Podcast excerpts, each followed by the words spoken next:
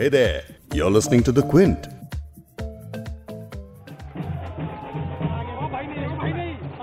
अब की बार भी साठ पार विकास की जीत ध्रुवीकरण की हार दिल्ली में तीसरी बार केजरीवाल लाइन कोई सी भी हो, लेकिन कहानी एक है। 2015 में बड़ी जीत के बाद 2020 का दिल्ली विधानसभा चुनाव भी आम आदमी पार्टी ने जीत लिया है। केजरीवाल लगातार तीसरी बार दिल्ली के सीएम बनने के लिए तैयार हैं। इस पॉडकास्ट के रिकॉर्ड होने तक बीजेपी को सत्तर में से आठ सीटें मिलती दिख रही हैं। सत्तर में से आठ सीटें बीजेपी को। ये कैसे हो गया? दूसरी तरफ़ आप, जो सिर्फ़ आठ साल पुरानी पार्टी है, वो भारी बहुमत, यानी सत्तर में से करीब बासठ सीटें कैसे ले आई है? ये दो बहुत ही अहम सवाल हैं, इन्हीं पर आज बात करेंगे बिग स्टोरी पॉडकास्ट में। मैं हूँ फबीहा सैयद। क्विंट हिंदी पर आप सुन रहे हैं बिग स्टोरी पॉडकास्ट इस पॉडकास्ट में आगे सुनेंगे अरविंद केजरीवाल को, जो जीत के बाद दिल्ली की जनता से कह रहे हैं आई लव यू दिल्ली वालों गजब कर दिया आप लोगों ने। आई लव यू जानेंगे क्विंट के एडिटोरियल डायरेक्टर संजय पुगलिया से कि छोटी सी दिल्ली में बीजेपी को बड़ी हार क्यों मिली। दिल्ली में आम आदमी पार्टी की शानदार जीत और अरविंद केजरीवाल तीसरी बार सीएम बनेंगे। इसका मतलब साफ़ है कि दिल्ली में बीजेपी को हिंदुओं ने रिजेक्ट किया है। दिल्ली के हिंदू वोटरों ने भाजपा की ध्रुवीकरण की राजनीति और नई स्ट्रेटजी को पूरी तरह से नकार दिया है। अब हार के बाद बात करेंगे जीत की। जानेंगे पॉलिटिकल एनालिस्ट आशीष रंजन से कि आपकी इस बड़ी जीत की क्या वजह रही। तीन चीज़ें आप देखिए। ए आम आदमी पार्टी एक मूवमेंट से निकली हुई पार्टी है। 2011 के अन्ना मूवमेंट के बाद ये पार्टी निकली। बीजेपी को पिछले चुनाव के मुकाबले इस बार पाँच सीटों का फ़ायदा हुआ है। सभी सीटों के समीकरण समझेंगे द क्विंट के पॉलिटिकल एडिटर आदित्य मेनन से। देखिए बीजेपी की को आठ सीटें मिली हैं जिनमें से दो सीटें वो पिछली बार भी जीती थी। एक विश्वास नगर की सीट है पूर्वी दिल्ली में। हमने बीजेपी की बात कर ली आपकी भी बात हो गई लेकिन इन नतीजों में कांग्रेस कहाँ खो गई? आदित्य से इस पर भी बात करेंगे और साथ ही क्विंट के एग्जेक्टिव एडिटर नीरज गुप्ता से समझेंगे कि आपकी इस जीत से नेशनल पॉलिटिक्स पे क्या असर पड़ेगा। 2014 के लोकसभा चुनाव के बाद से ही विपक्ष एक ऐसे नेता की तलाश में है जो प्रधानमंत्री नरेंद्र मोदी के बरक्स एक वैकल्पिक आवाज़ बन सके। आम आदमी पार्टी के हेडक्वार्टर्स में जश्न का माहौल है।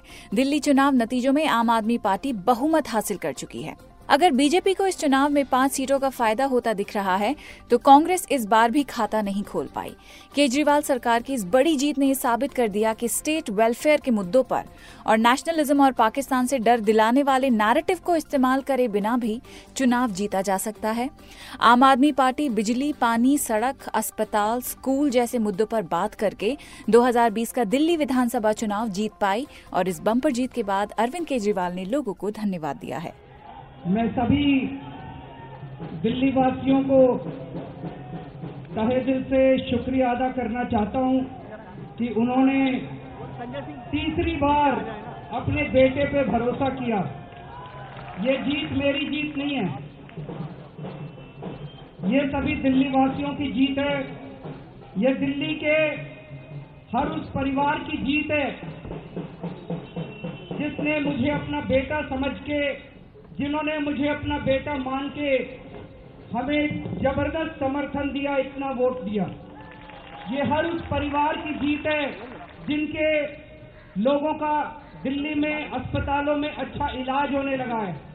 दिल्ली के लोगों ने आज देश में एक नई किस्म की राजनीति को जन्म दिया है, जिसका नाम है काम की राजनीति। आपकी बात आगे करेंगे ही, लेकिन पहले बीजेपी की बात कर लेते हैं। जिस पार्टी ने लोकसभा चुनाव में प्रचंड बहुमत हासिल किया और उसे राजधानी की सत्तर सीटों में से सिर्फ़ आठ सीटें मिली हैं, ये बात कोई मामूली बात नहीं है।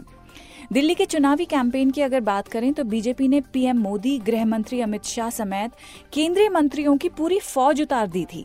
शाहीन बाग में जहाँ सीएए विरोधी प्रदर्शन चल रहे हैं, उसे भी बीजेपी ने एक बड़े मुद्दे की तरह उठाया। यहाँ तक कि बीजेपी के नेताओं ने चुनावी प्रचार के दौरान कई विवादित बयान भी दिए। फिर चाहे वो गोली मारो के नारे हों, शाहीन बाग को करंट लगाने वाला बयान हो, या फिर बीजेपी सांसद प्रवेश वर्मा का शाहीन बाग के प्रोटेस्टर्स पर ऐसा बयान देना हो जिसे हम दोहराना भी नहीं चाहते तो इन सब के बावजूद बीजेपी की हार की वजह क्या है? ये समझेंगे द क्विंट के एडिटोरियल डायरेक्टर संजय पुगलिया से। भाजपा के धुआंधार चुनावी जगरनौट के बावजूद दिल्ली में आम आदमी पार्टी की शानदार जीत और अरविंद केजरीवाल तीसरी बार सीएम बनेंगे। इसका मतलब साफ़ है कि दिल्ली में बीजेपी को हिंदुओं ने रिजेक्ट किया है। दिल्ली के हिंदू वोटरों ने भाजपा की ध्रुवीकरण की राजनीति और नई स्ट्रेटजी को पूरी तरह से नकार दिया है। हमारी नज़र में तो ये एक मामूली चुनाव था, क्योंकि दिल्ली एक हाफ़ स्टेट है, या कहिए कि ग्लोरीफाइड म्यूनिसपैलिटी है। लेकिन भाजपा ने इस लोकल चुनाव को अपने लिए ही रेफरेंडम बना दिया। नागरिकता कानून सीएए के बाद यह पहला चुनाव था।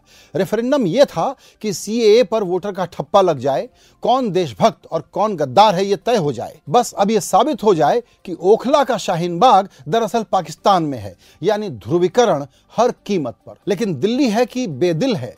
बेमुरवत है और दानिशमंद भी है। भाजपा की ज़ुबान में कहें तो उसने तो गद्दारों का साथ दे दिया। भाजपा को उम्मीद थी कि दिल्ली ने विभाजन का दर्द देखा है, शरणार्थियों की दर्द भरी कहानियों का उसका इतिहास देखा है और अब हम सीएए एनपीआर एनआरसी पर बहस से उन तकलीफ़ भरी यादों को भुनाएँगे। लेकिन गद्दार, बिरयानी गोली मारने तक की बड़े बड़े नेताओं की बेशुमार बदजुबानियों के बावजूद भाजपा दिल्ली के वोटर को अपने मुद्दे की तरफ़ नहीं ला पाई।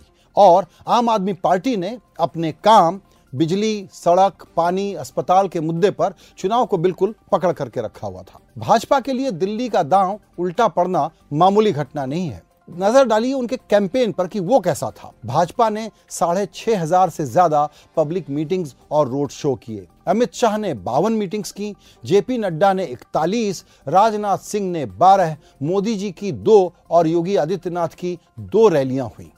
करीब पौने 400 एमपीज को कहा गया कि वो आखिरी तीन रातें मतदान के पहले की दिल्ली की हर सीट करीब करीब पाँच दस बूथों में गुजारे लोगों से मिले।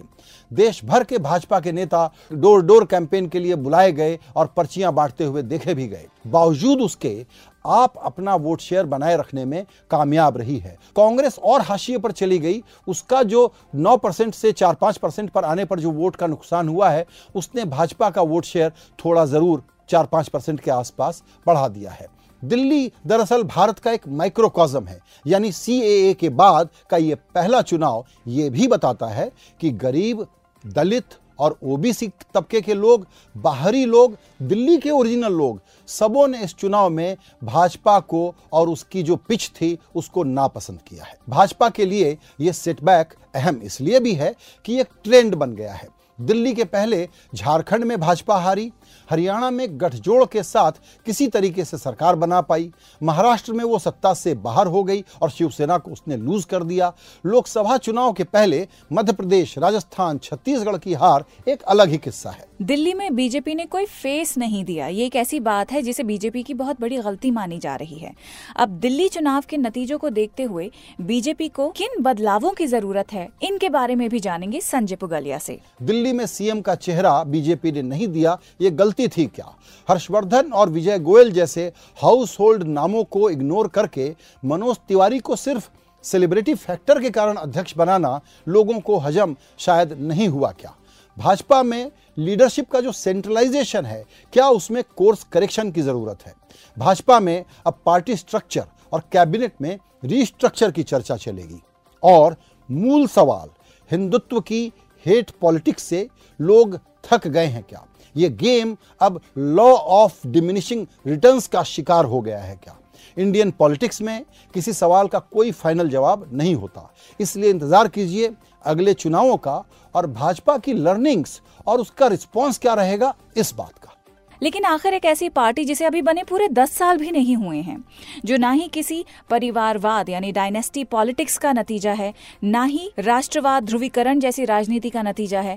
तो इस पार्टी में ऐसा क्या है कि दिल्ली के वोटर्स ने एक बार फिर उसे चुना और सत्तर में से बासठ सीटें जिता दी?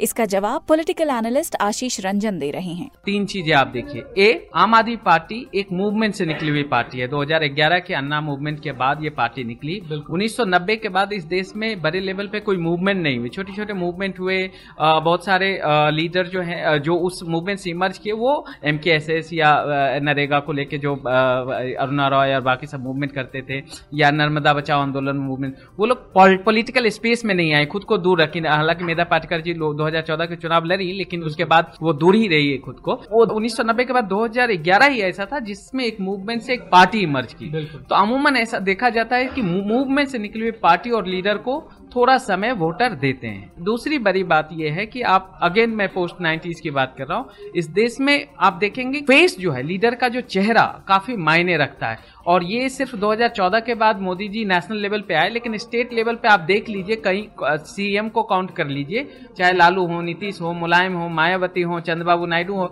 एक फेस हर जगह काम करता है। तो दिल्ली में जो अरविंद केजरीवाल का अपना फेस रहा, वो और बीजेपी का या कांग्रेस का नहीं होना, ये अपने आप में एक एडवांटेज था आम आदमी पार्टी के लिए। तीसरी और सबसे बड़ी बात जो ये है कि ये क्या हो रहा है? 1989 में जब वॉशिंगटन कंसेंसस आता है फिर उसके बाद ये लिबरलाइजेशन पॉलिसी भारत भी अपनाता है। हालाँकि वो लैटिन अमेरिका देशों के लिए था लेकिन जो ये कि आपको इन्फ्लेशन कम रखना है बजट डेफिसिट को कम करना है और मार्केट को ओपन करना है और ये सब बजट डेफिसिट वगैरह कैसे कम होंगे? तो उसमें आप स्टेट का जो रोल है वेलफेयर स्कीम से थोड़ा हाथ खींचना का था। उसका जो सीधा परिणाम पड़ा एजुकेशन हेल्थ इन सब चीज़ों पर पड़ा। नागरिकों का एम्पावरमेंट का सेंस होता है। और जो इलेक्शन होते हैं वो कहीं ना कहीं सिटीजन्स और जो स्टेट है उसके बीच का जो रिलेशन है दो चीज़ों पे होता है एक एम्पावरमेंट दूसरा इंटाइटलमेंट तो उसको स्टैब्लिश करने का सबसे बड़ा ज़रिया होता है इलेक्शन तो आम आदमी पार्टी केजरीवाल सरकार ने क्या किया वो फिर से एक बार एजुकेशन और हेल्थ को स्टेट की जो बजट है उसमें काफ़ी इन्वॉल्वमेंट हुआ। और उससे जो सबसे बड़ा फ़ायदा हुआ लोअर सेक्शंस को लोअर क्लास के लोगों को खासकर क्लास यहाँ ज़्यादा मैटर करता है दिल्ली जैसे चुनाव में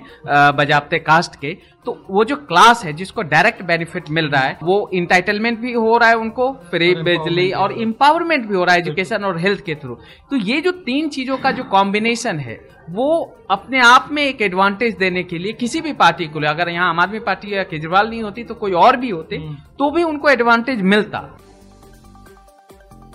अब जब बात वेलफेयर पॉलिटिक्स की हो ही रही है तो क्या ये मॉडल देश भर में अपनाया जाएगा?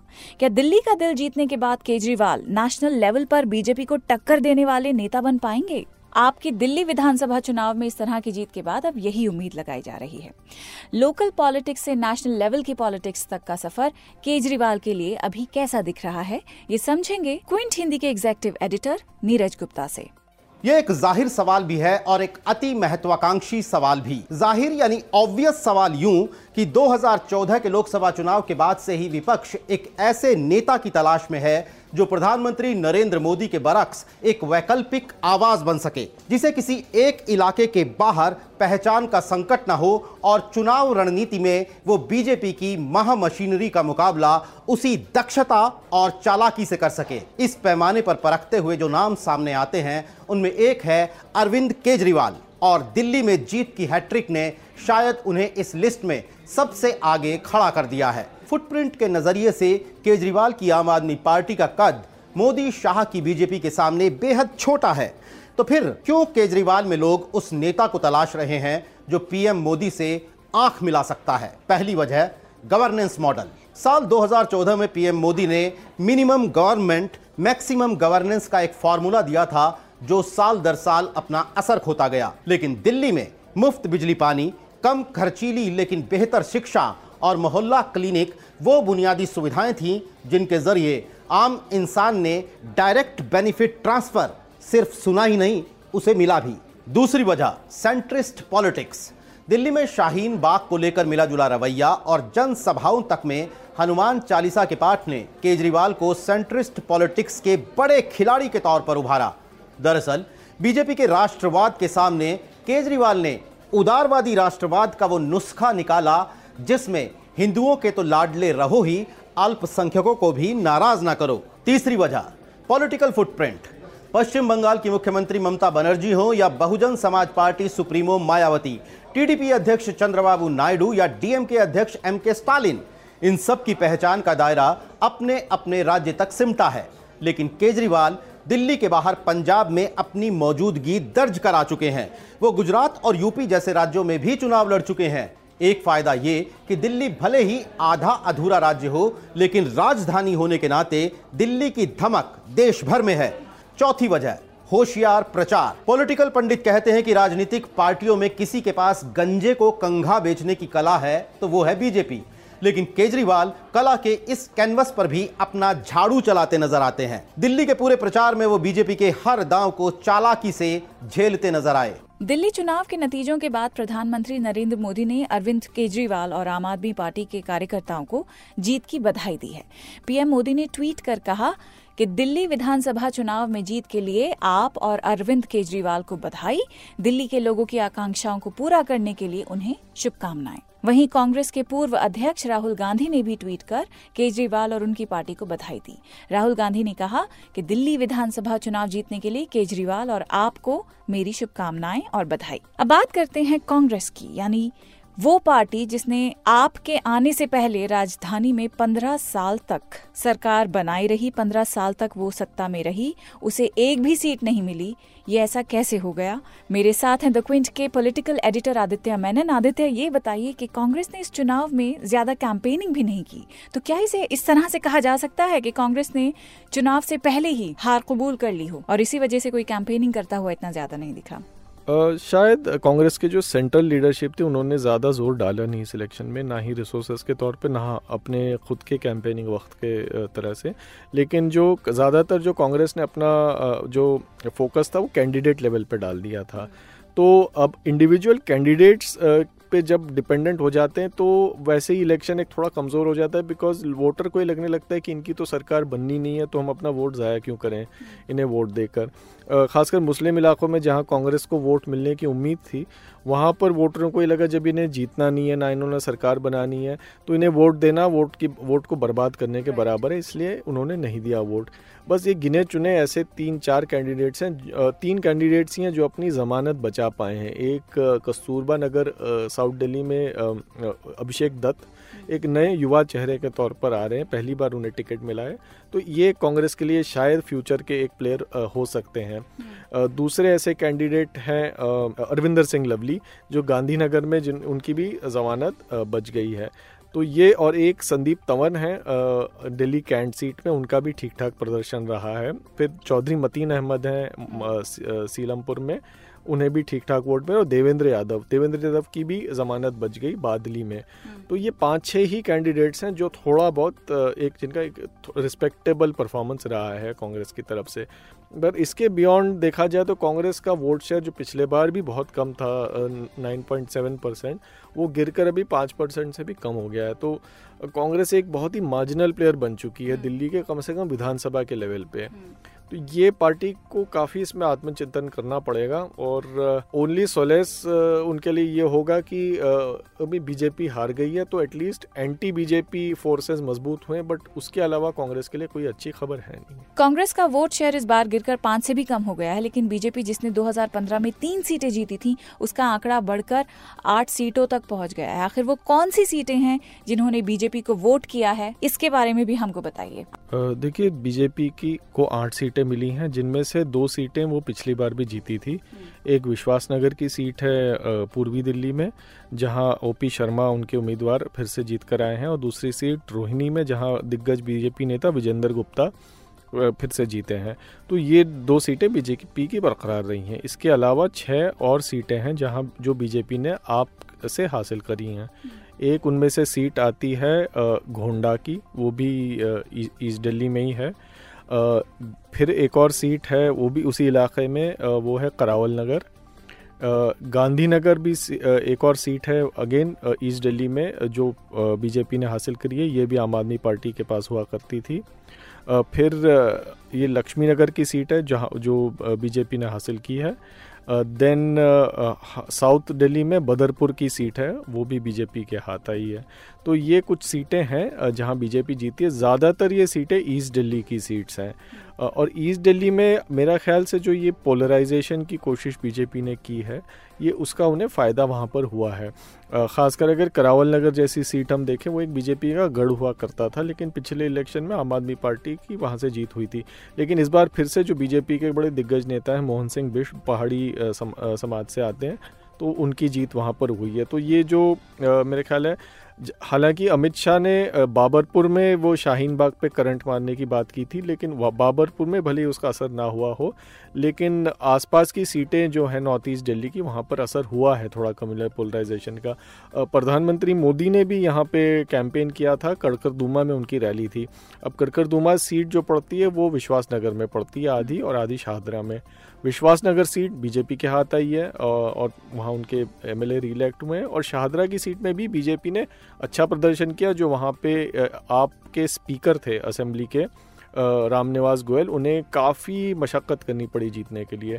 तो इन सीटों में बीजेपी का फ़ायदा हुआ लेकिन एक सीट पर नुकसान भी हुआ है मुस्तफ़ाबाद की जो सीट थी वो बीजेपी के जगदीश प्रधान ने जीती थी पिछले बार लेकिन इस बार वहाँ पे आम आदमी पार्टी के हाजी यूनस हम्म। काफ़ी बड़े मार्जिन से वहाँ जीते हैं और काफ़ी ये ये भी सीट पोलराइज ही लग रही थी चूँकि हम मैं देख रहा था थर्टीन राउंड तक जगदीश प्रधान की लीड लगभग तीस हज़ार वोट की थी जो किसी भी सीट में बहुत बड़ी लीड है लेकिन उसके बाद एक के बाद एक ऐसे बूथ्स आते गए जहाँ शायद मुस्लिम आबादी ज़्यादा थी और उन बूथ्स में 90 परसेंट पचानवे परसेंट वोट हाजी यूनिस के आ, के तरफ़ जा रहे थे। तो एक पोलराइज इलेक्शन की वजह से और कांग्रेस की बिल्कुल ही बिल, बिल्कुल कांग्रेस वहाँ पर साफ़ हो गई उस वजह से वहाँ पे हाजी यूनिस की जीत हुई और बीजेपी को वो सीट गंवानी पड़ी है। ये जो हम मुस्लिम कॉन्स्टिट्यूंसीज की बात कर रहे हैं इससे मैं अपने दूसरे सवाल पे आती हूँ कि सी विरोधी आंदोलन जहाँ पे चल रहा है तो इन आंदोलनों का उन कॉन्स्टिट्यूंसीज पे किस तरह से असर पड़ा है? और इस, इससे आपको किस तरह से फ़ायदा हुआ है? जबकि केजरीवाल ने खुल के मुखालफत नहीं की थी सी की। कोई भी टॉप लीडरशिप आपकी जो है वो सी के खिलाफ नहीं बोली थी, उसके बावजूद उन्हें फ़ायदा हुआ है। इसकी क्या वजह है?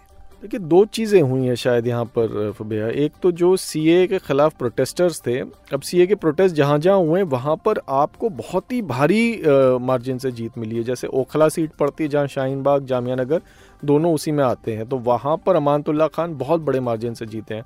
इनफैक्ट उनका मार्जिन इतना बड़ा है कि उससे ये लग रहा है कि उनको मुस्लिम वोट ही नहीं काफ़ी हिंदुओं के भी वोट मिले हैं अमानतुल्ला खान को। तो वो एक काफ़ी इंपॉर्टेंट बात है कि बीजेपी ओखला सीट के हिंदुओं को भी पोलराइज नहीं कर पाई। हम्म। तो एक ये आम आदमी पार्टी के लिए बहुत बड़ी जीत है। दूसरी एक सीट है सीलमपुर जहाँ पर फिर से आम आदमी पार्टी कैंडिडेट अब्दुल रहमान बहुत बड़े मार्जिन से जीते हैं। मटिया महल में दिग्गज मुस्लिम नेता शुएब इकबाल। फिर से बहुत अच्छे मार्जिन से जीते हैं। बल्ली मारान में आपके मिनिस्टर इमरान हुसैन जीते हैं। ये चार सीटें तो हैं जहाँ और इसके अलावा मुस्तफ़ाबाद जिसके बारे में हमने बात की थी तो ये पाँच सीटें मुस्लिम डोमिनेटेड हैं वहाँ पर आम आदमी पार्टी बहुत भारी मतों से जीतती है। काफ़ी साफ़ तौर पे लग रहा है कि जो मुस्लिम कम्युनिटी है उन्होंने इस बात को ज़्यादा तवज्जो नहीं दी कि अरविंद केजरीवाल ने सी ए प्रोटेस्ट के खुलकर उन, उन सपोर्ट नहीं किया। हालाँकि सी ए की मुखालफत ज़रूर की थी लेकिन सी ए प्रोटेस्टर्स का सपोर्ट नहीं किया। हम्म। इस बात को थोड़ा नज़रअंदाज करके बीजेपी के कम्युनल कैंपेन को हराने के लिए लगता है मुस्लिम वोटर्स ने एकदम एक तरफा तौर पे आम आदमी पार्टी को वोट किया एक। और इंपॉर्टेंट सीट इस कंटेक्स में हालाँकि वो एक मुस्लिम डोमिनेटेड सीट नहीं है वो है कृष्णा नगर जहाँ जो खुरेजी का प्रोटेस्ट हो रहा है वो इस इलाके में पड़ता है हम्म। तो वहाँ पर भी आम आदमी पार्टी कैंडिडेट एस के बग्गा जीत कर आए ये एक बीजेपी का गढ़ हुआ करता था हम्म। डॉक्टर हर्षवर्धन ने बहुत टर्म्स यहाँ से जीते हैं, लेकिन इस बार एस के बग्गा दूसरी बार जीत कर आए इस सीट से। और वहाँ पर भी देखा जाए तो जो खुरेजी और आसपास के जो मुस्लिम डोमिनेटेड बूथ्स हैं, वो पूरी तरह से आम आदमी पार्टी की तरफ़ चले गए थे। और एक और सीट ऐसी है सीमापुरी जहाँ पे आम आदमी पार्टी के एक जो दलित चेहरे हैं राजेंद्र पाल गौतम, वहाँ पर भी प्रोटेस्ट हुए थे और सब, लगता है ज़्यादातर मुस्लिम कम्युनिटी वहाँ राजेंद्र पाल गौतम को वोट दिया, वो भी बड़े भारी मार्जिन से वहाँ जीते हैं। ये जो मार्जिन की हम बात कर रहे हैं बीजेपी ने जिन जिन कॉन्स्टिट्यूंसीज में जीत जहाँ पे बीजेपी को मिली है, वो बहुत छोटी मार्जिन से जीती है, लेकिन आपने जहाँ पे जीत हासिल की है, वो बड़ी मार्जिन से की है तो ये रिफ्लेक्ट क्या करता है? इससे इसे हम किस तरह से इंटरप्रेट करें?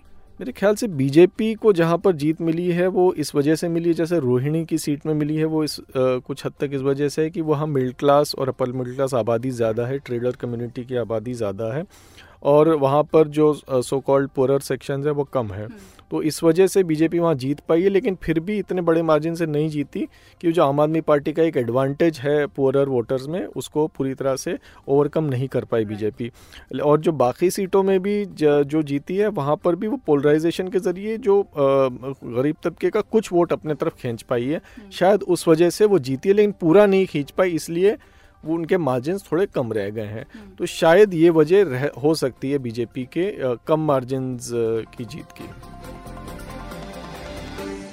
आज का ये पॉडकास्ट यहीं खत्म करते हैं। दिल्ली चुनाव के नतीजों से जुड़ी हुई सारी खबरें आप क्विंट हिंदी की वेबसाइट पर देख सकते हैं। द क्विंट की वेबसाइट पे देख सकते हैं। हमारे यूट्यूब चैनल्स पे देख सकते हैं। एनालिसिस हैं डिस्कशंस हैं ओपिनियंस हैं। स्टोरीज और भी हैं और कल फिर दोबारा मुलाकात होगी आपसे एक और बिग स्टोरी के साथ। मैं हूँ फबीहा सैयद।